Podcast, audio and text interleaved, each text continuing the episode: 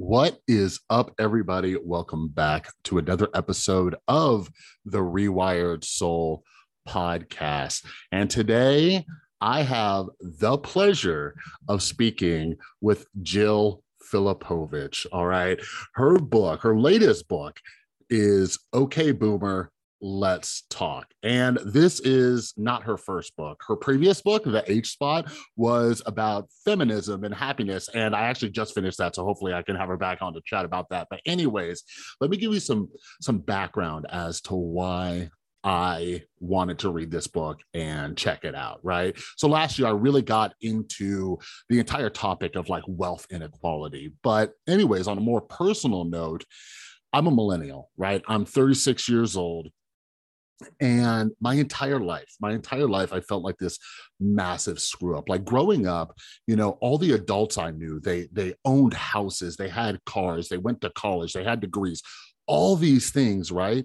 And as i became an adult when i graduated high school and got into college and started working full time and everything like that like i felt like just such a massive screw up right why why couldn't i f- afford a house why could i not get a car like why why was I so afraid to go to college and rack up all this student debt? Like, how was I going to pay that off when I could barely afford, you know, uh, to to you know rent an apartment? You know what I mean? Like, and I'm just like, I am doing this this all wrong, you know, and it wasn't until you know about a year or so ago when I started to realize that things have changed, right? Like things have changed, and boomers had things much different than we do. And the the narrative that we hear is you know millennials you're entitled you don't work hard enough and all that but most of us know that that's not the case like a lot of you who know me and follow me you know i work insanely hard i work a ton, right? So something something's not adding up where you know we don't we're, we're not working hard enough to have these things and the same advan- advantages. So, anyways, when I came across Jill's book, Okay, Boomer, Let's Talk, I read it and I'm like, oh my God, right? And Jill lays it out. Jill lays out how the boomers had it compared to what we did. And it's not just like, oh, things are a little bit more expensive and all that. The government was helping in a lot of different ways, in so many different ways. And Jill makes an excellent analogy, and we touch on it in this conversation about how boomers were given a ladder. And then when they grew up, they pulled that ladder up behind them. And I'm like, ah, right. So, anyways, it was very like therapeutic for me to read her book. And Jill is a super, super busy woman. She she is she is one of the hardest workers I know. And like her work, it, it inspires me and motivates me to write more and do more and talk more. But she talks about so many great important topics from wealth inequality to feminism to just so many other social issues. I love it. So, anyways, make sure down in the description below, make sure you are following Jill over on Twitter. Grab a copy of her book. Okay, Boomer, let's talk. I'm also going to link her other book, uh, H Spot. And uh, Jill also has a Substack, and I love it. She talks a lot about uh, different, uh, you know, issues around, you know, feminism and just, you know, things going on in the world too. So, anyways, I'll link all that down uh, in the description below. And while you're down there, make sure you're following me over on Instagram and Twitter as well at the Rewired Soul so you don't miss out on any upcoming episodes. I'm always chatting with all of you. I love having conversations with each and every one of you and hearing your thoughts and ideas. But I'm also letting you know like what books I'm currently reading, upcoming guests, and all that stuff. So make sure you're following me on Instagram and Twitter at the Rewired Soul. All right. But, anyways, without further ado, here's my conversation with the wonderful Jill Filipovic.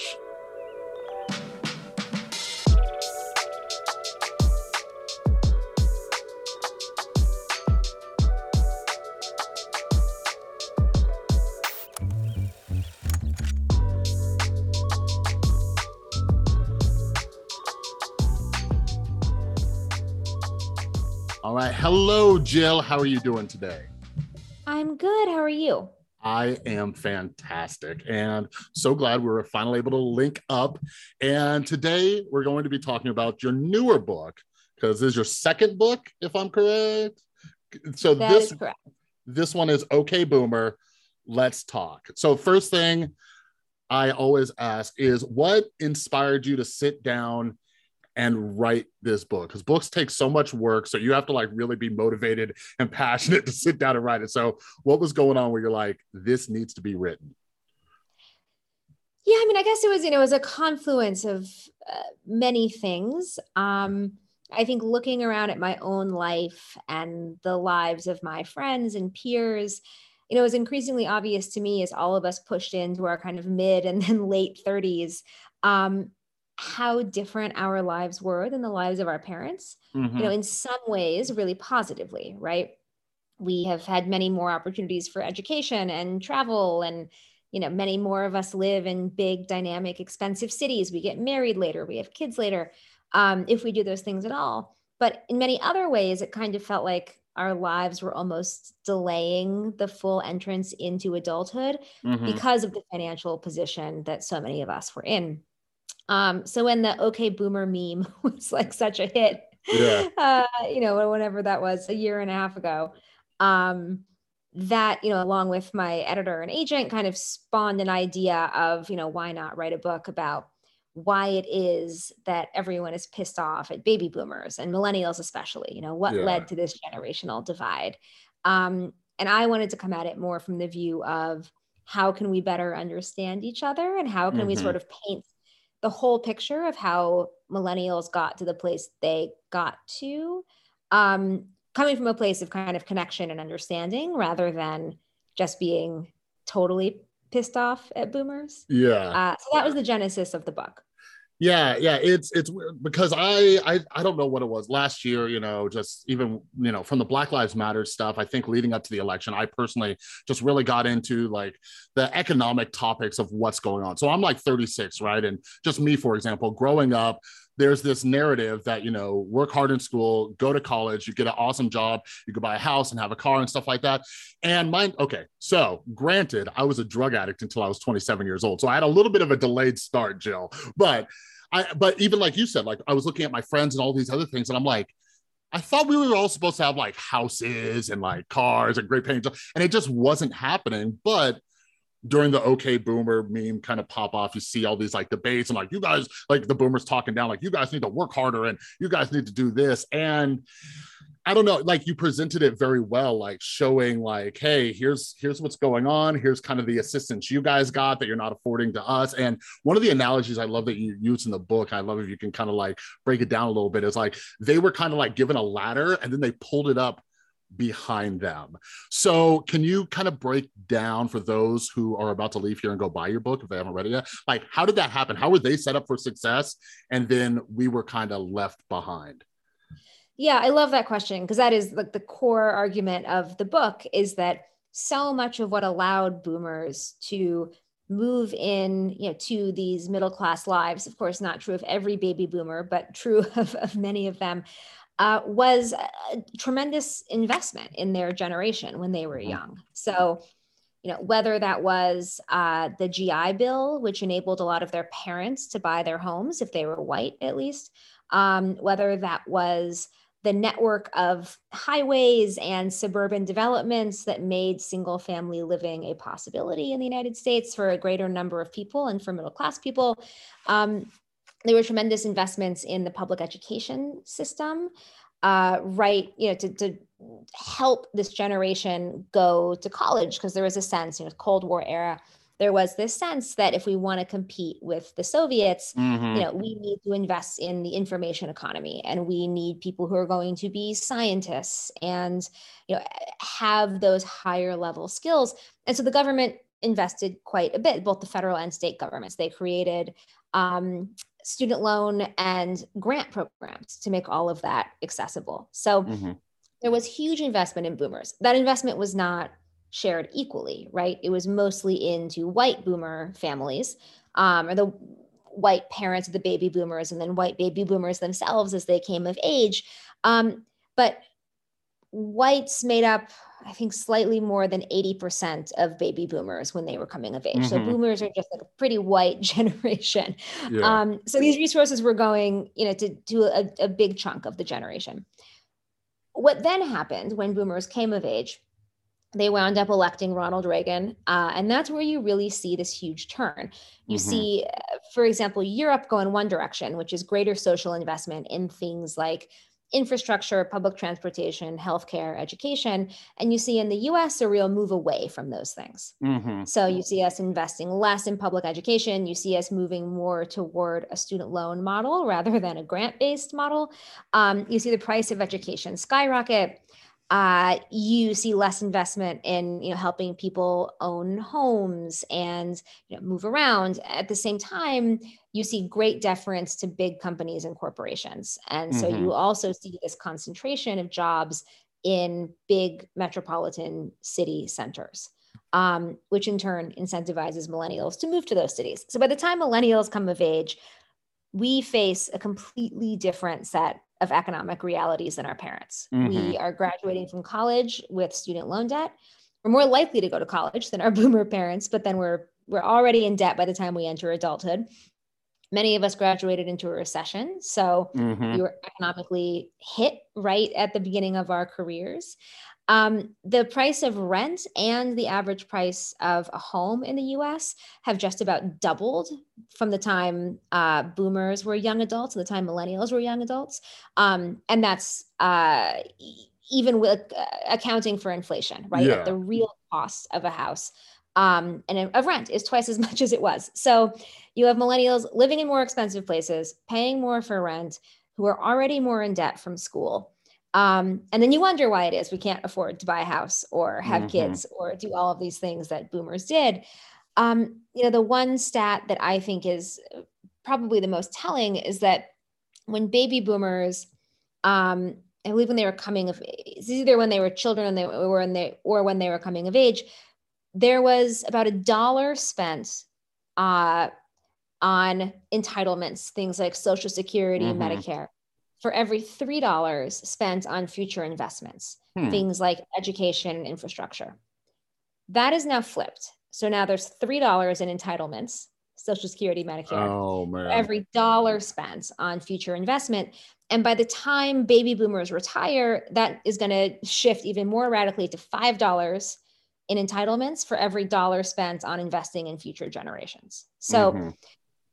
I, I, I don't know how you look at those numbers and say anything other than boomer politicians kind of set millennials up to not have the same resources that they did as children and, and as young adults and that helped them to kind of climb the ladder. Um, you know millennials are the first generation that are not going to do better than our parents. Yeah. Uh, and that i think are acutely aware that many of us are actually falling down the class rungs yeah and, and, yeah i have i have so many so many questions like and i'm curious your thoughts on it. Like i guess one of the first things i want to ask you is is how much with with this whole kind of thing like like I, I like i'm just always fascinated with human behavior and like self-deception and stuff like that. And it seems like you know there's a lot of like no if you guys just worked harder if you guys just did this. And i'm curious your thoughts on like how much does you know privilege play into this because uh, I think it was last year I was looking at some study when I was talking about you know it was all the conversations around white privilege, but one of the theories they put forward was to acknowledge it would mean uh, a couple things, right? It might take it away, right? So if you did have these advantages and if you acknowledged it, now it might take away some of your benefits. But also, there's this idea like which which of us wants to say like hey I'm not where I am because I worked hard. I'm here because I had some help, right? So there's two things. So I'm curious your thoughts around that, your research, your conversations with, you know, even the boomer generation. Like, do you see this kind of like self-deception? Like they don't want to admit it, they don't want to see it, they don't want to like be like, yeah, you know, college was only like this much when I was your age, and my house was only this much, and the wages and the gas and you know all these expenses, like that dissonance that comes up. I'm curious your thoughts around yeah. that.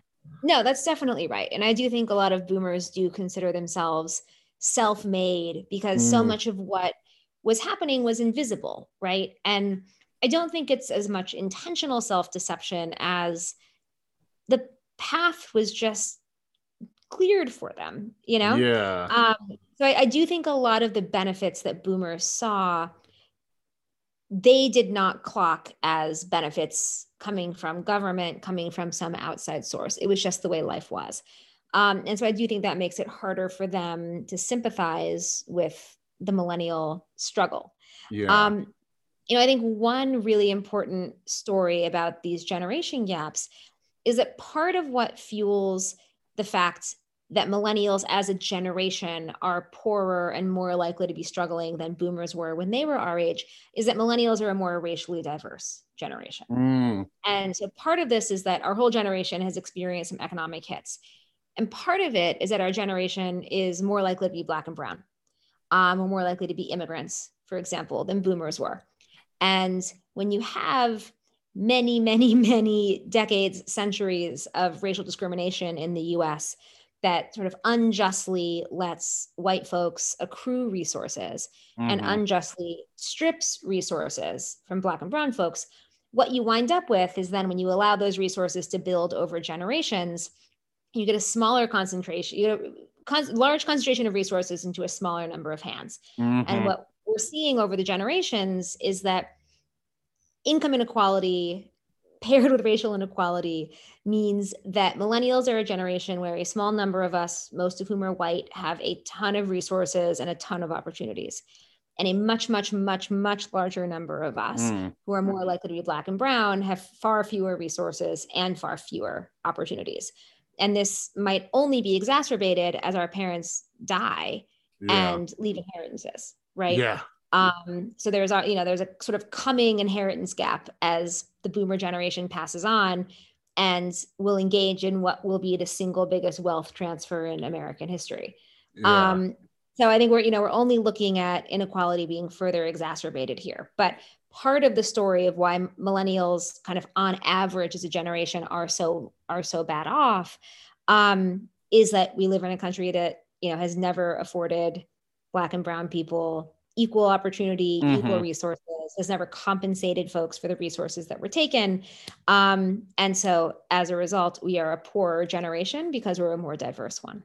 Yeah. And and uh, you know what? You're the perfect person to ask this uh, because sometimes I feel crazy when it comes to generation generational wealth. Do you do you feel like a lot of people just don't even understand that concept and and how that works from like family to family? Like especially like talking about you know uh just not not only like class divides but racial divides. And they're like oh well you know like i'm i'm not i'm not racist. I didn't segregate or anything. And we're like hey you know because i'm i'm half black. Like my dad my dad grew up during like he graduated in 69 right?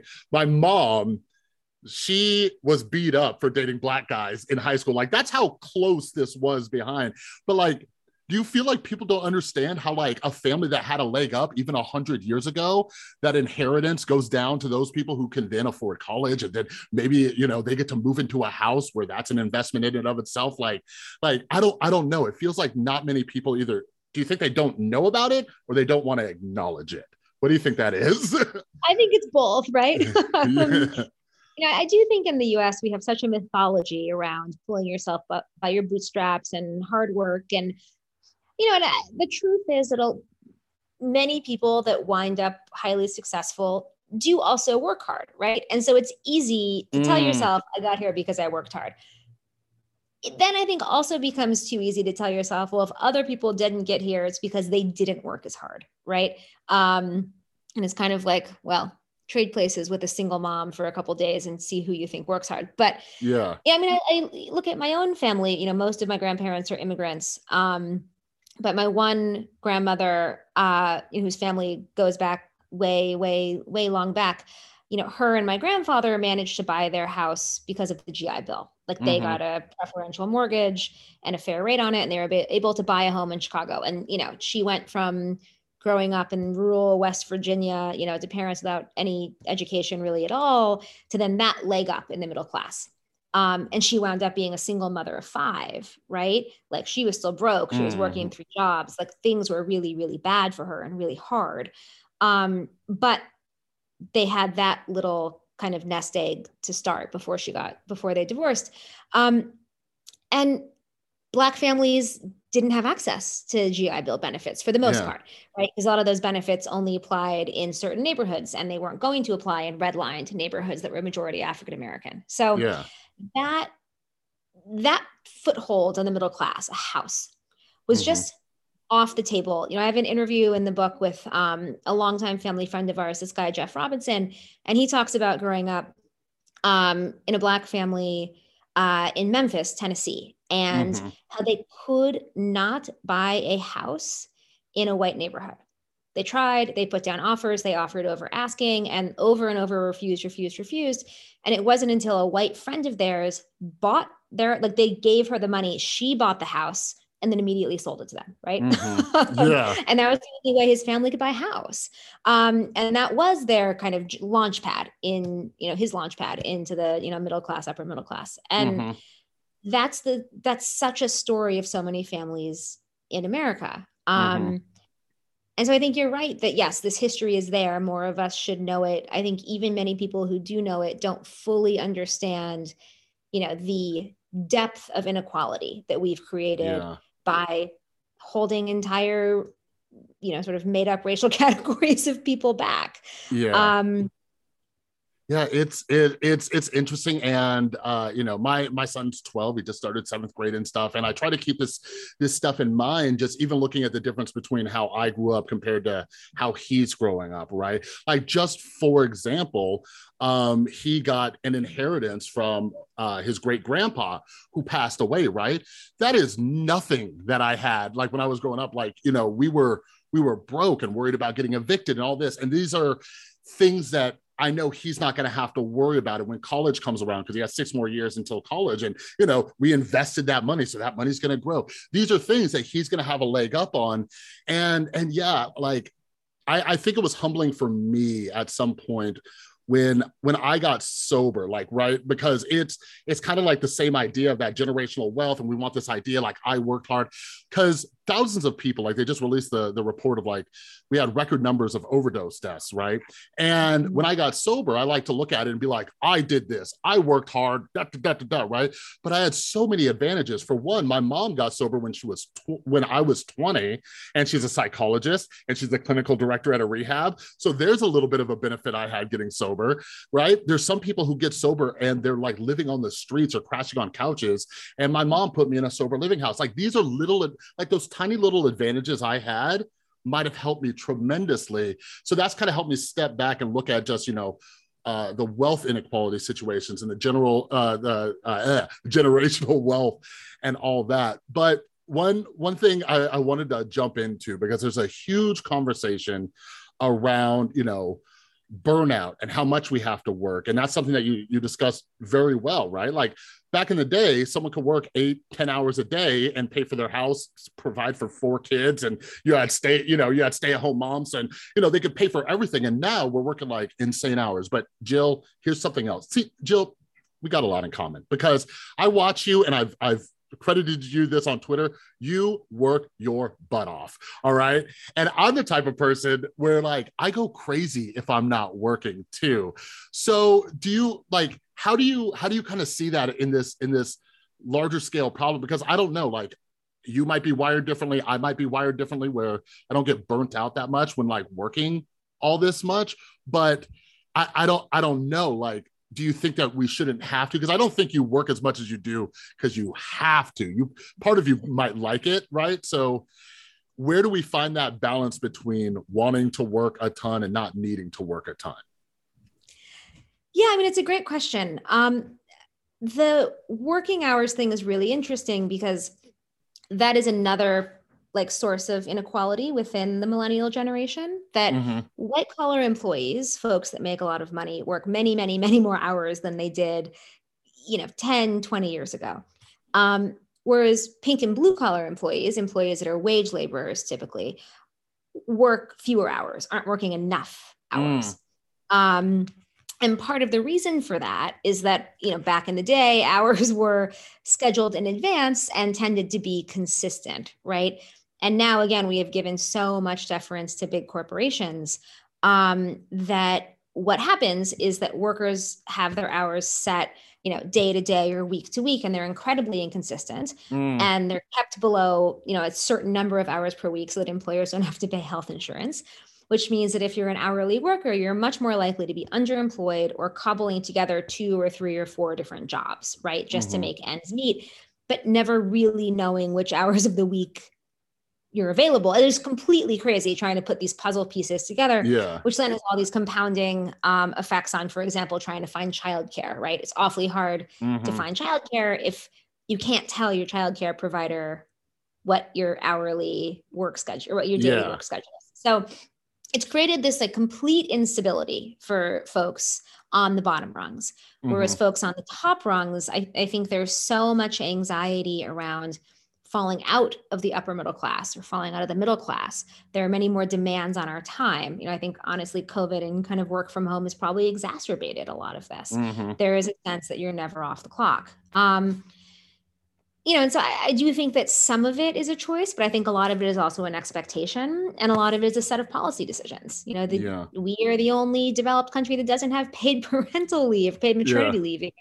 Um, you know, we don't have paid sick days which is a little bit crazy. We don't have yeah. paid vacation. Um, you know, all of that are things that we could change at a political level that would make people's lives saner. You know, we could mandate predictable hours, right? Mm-hmm. So that mm-hmm. it's Starbucks just has to say, okay, you're working from, you know, 9 to 4 p.m. or whatever, Tuesday, Wednesday, Thursday, as opposed to like texting you Sunday night and telling you what your schedule is. So, you know, there are policy solutions here. Um, and I think, you know, you're right that millennials experience a tremendous amount of burnout and a tremendous amount of overwork, but we also experience a tremendous amount of kind of lack of consistent work on, mm. on the lower levels. Um, and I think that is a, a related and, you know, just as important of a story.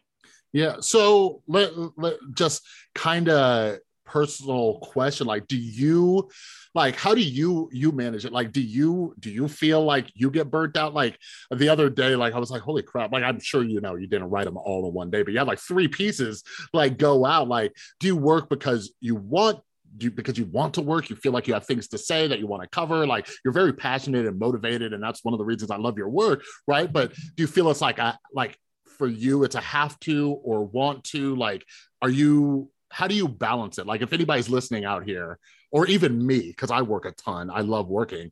Like, how do you kind of balance it and make sure that you don't just burn out? yeah, I mean, I wish I had like good answer to that. I mean, I felt during the COVID year, I got extremely burned out, as did a lot of people. You know, mm. I think because all of the mechanisms I had put into place to make my life feel more balanced mm. fell away right um and so that was very challenging and, and very humbling um yeah i mean i often i, I work I, I, love what i do i get to write for a living there's no better job in the world um but i'm a freelancer and i work for myself so that means there are no sick days um there are no vacation days you know mm. the uh, when I say yes or say no to a piece, I have to think about, you know, what are the downstream professional implications of that?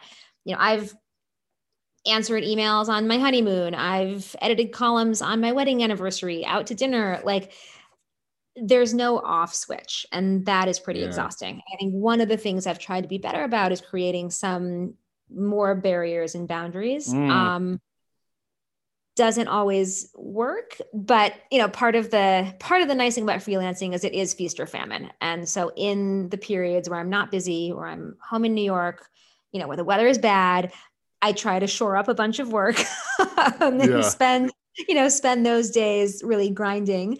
Uh, so that for example now when it's august and it's beautiful and i'm on holiday you know i'm working a couple hours a day but i'm not working like full time all day every day. Um, so trying yeah. to strike a balance that way. But that's also that's like a freelance life thing. I don't it's probably not applicable yeah. to people in real jobs.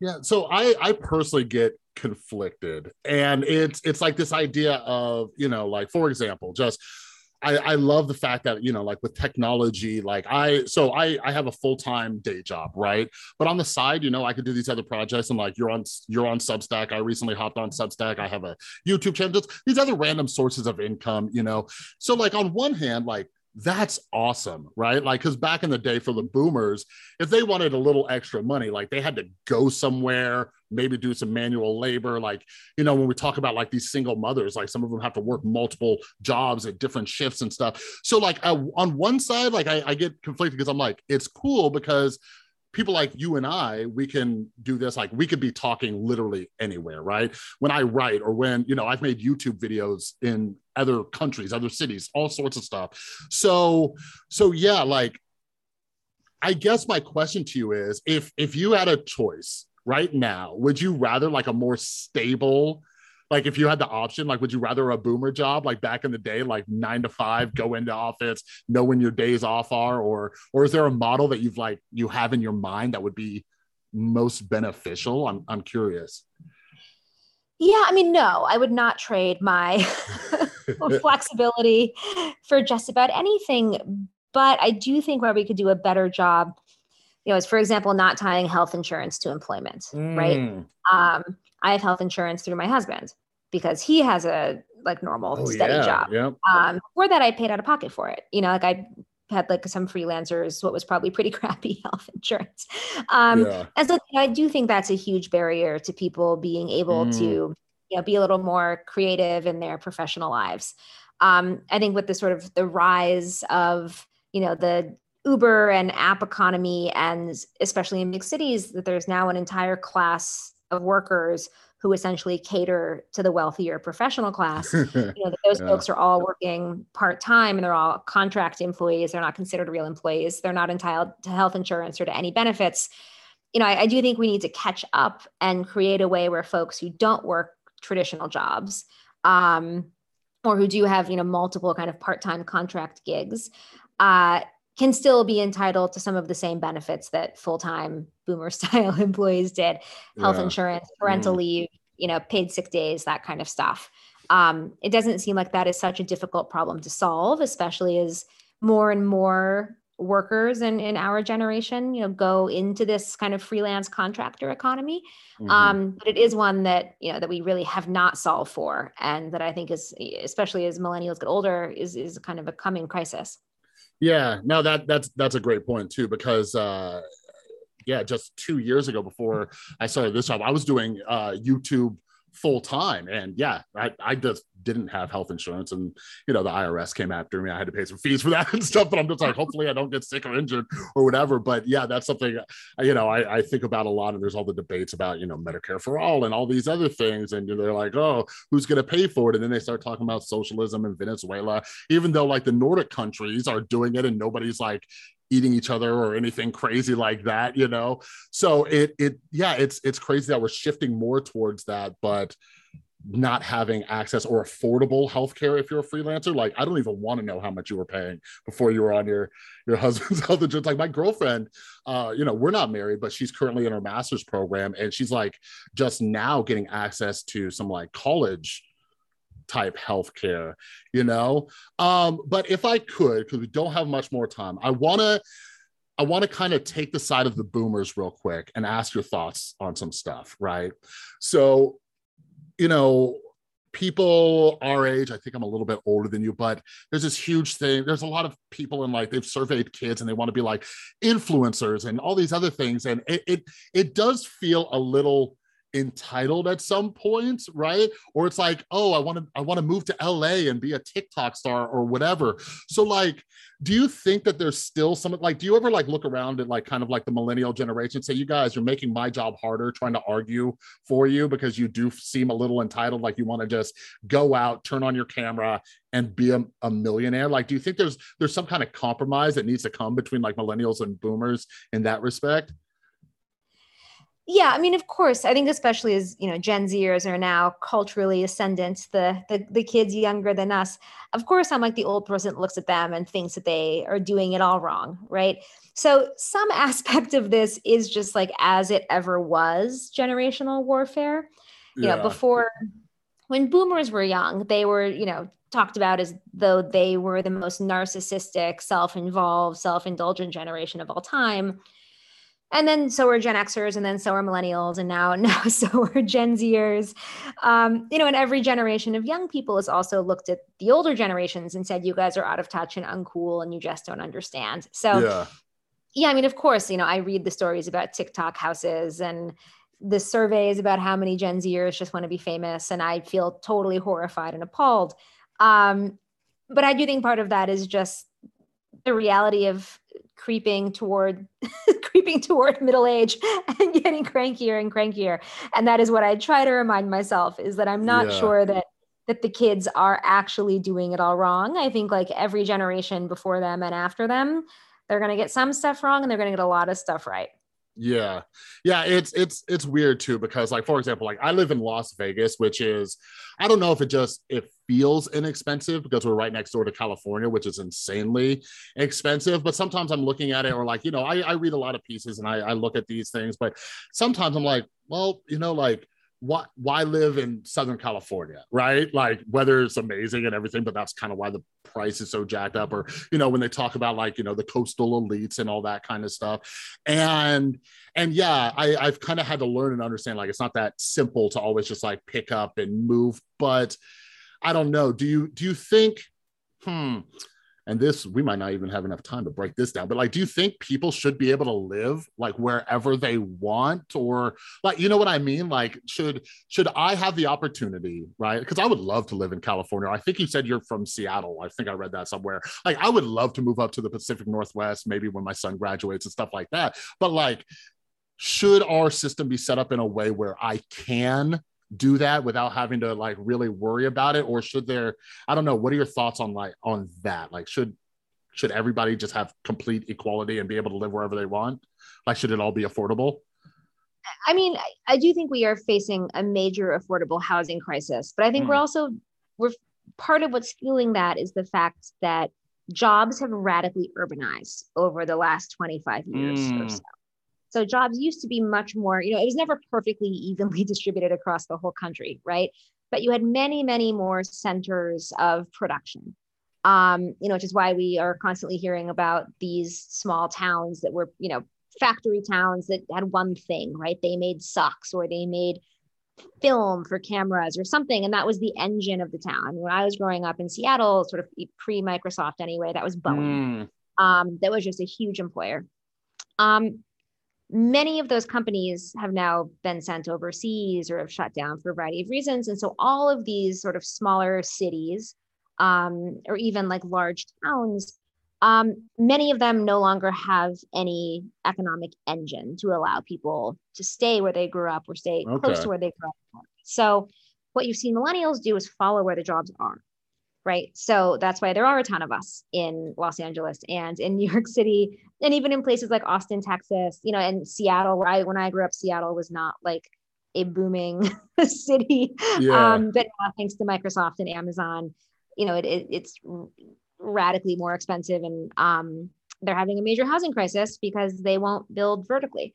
Um, so part of it is yes, people millennial and millennials will say this in in surveys they want to live in places where there's public transportation. They want to live where there are good restaurants. Mm-hmm. They want to live where there's good nightlife and where there's culture.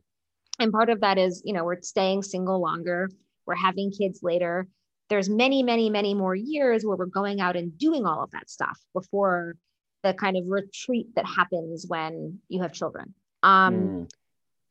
So that makes sense. And then you add that to the fact that you know jobs now are so heavily concentrated in these places um, so you have the jobs both for the folks who are kind of college educated workers and also the entire class of jobs you know uber drivers um, you know folks that deliver dinner you know, to, to, yeah. office buildings manicurists you know like a whole a whole tier of jobs um, that kind of serves that professional class right? And those yeah. are the folks that really can't afford to live in these big, expensive cities.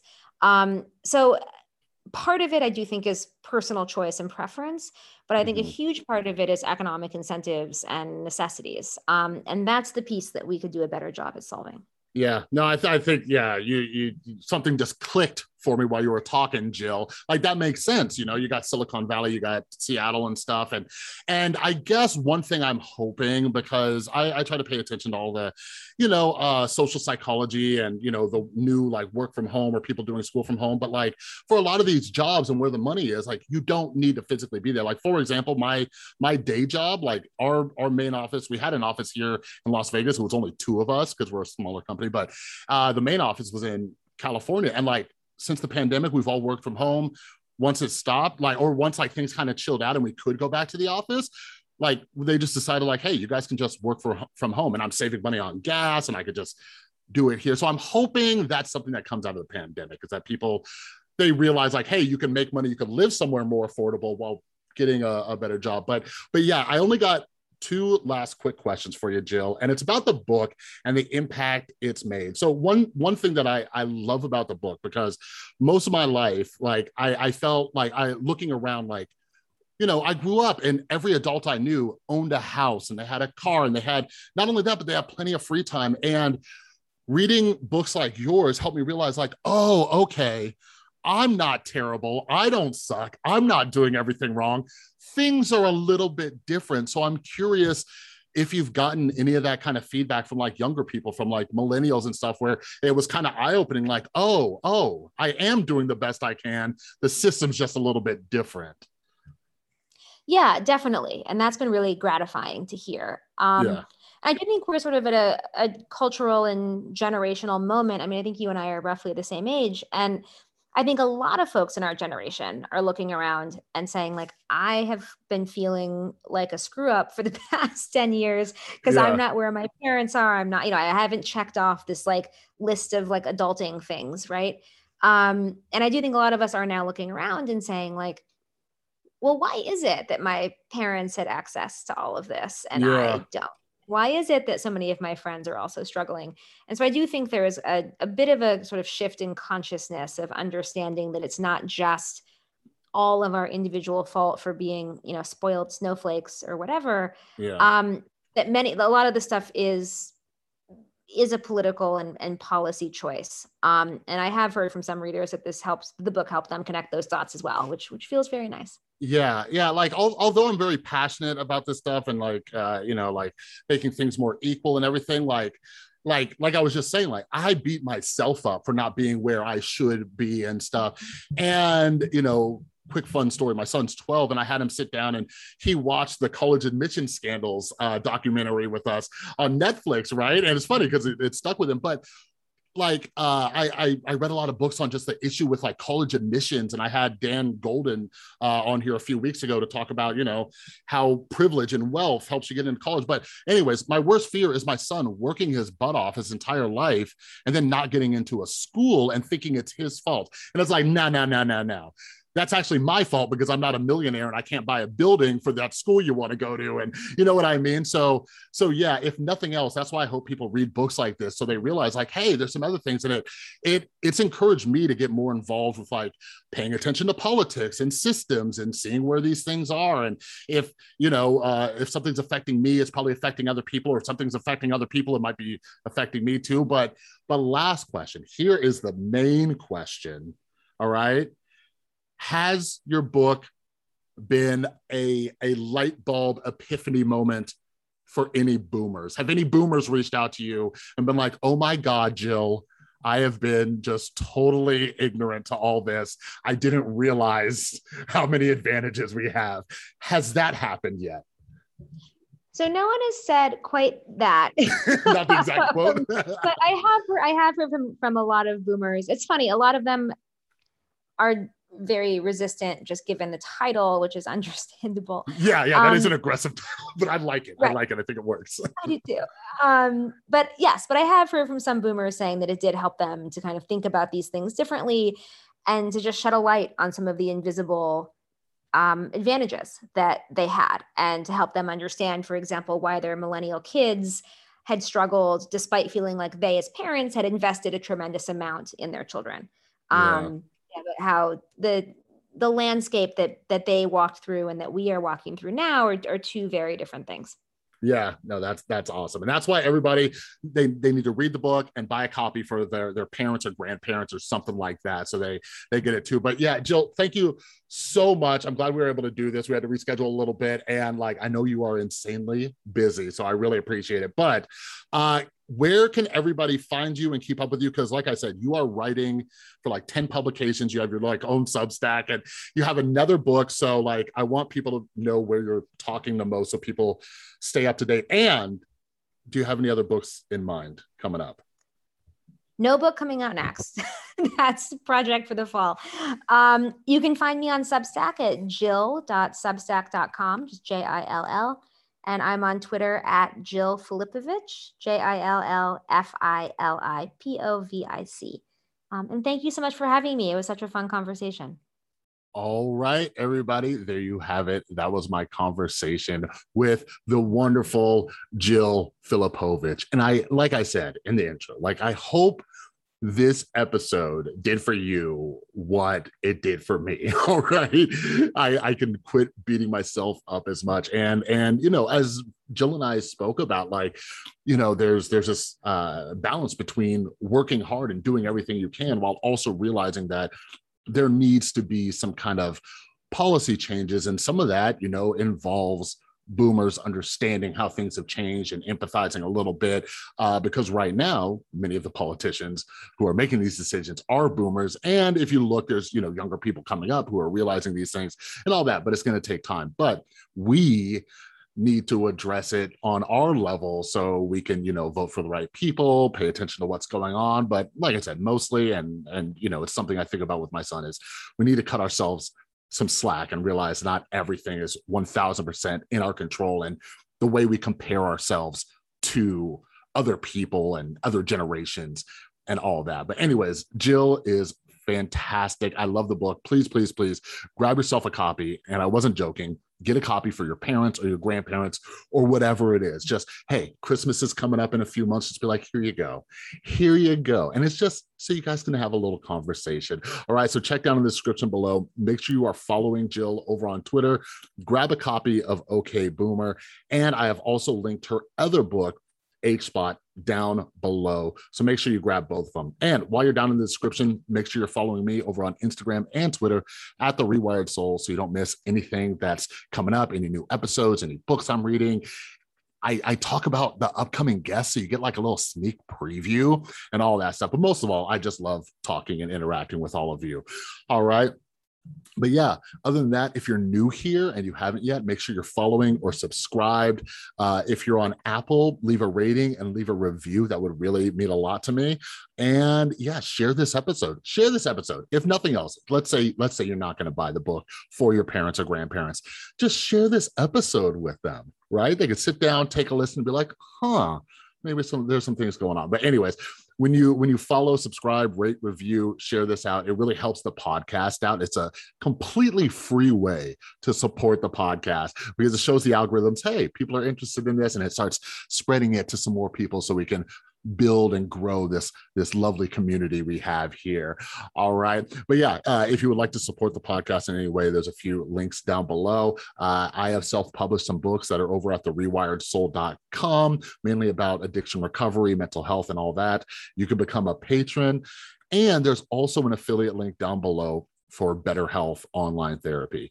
Uh, uh mental health is a huge, huge, huge part of my recovery, of my life. I make it my top priority, and BetterHelp is a service that I've personally used. So make sure uh, if you want to try out some therapy, check it out. It's affordable. You can do it from the comfort of your own home. You work with a licensed therapist.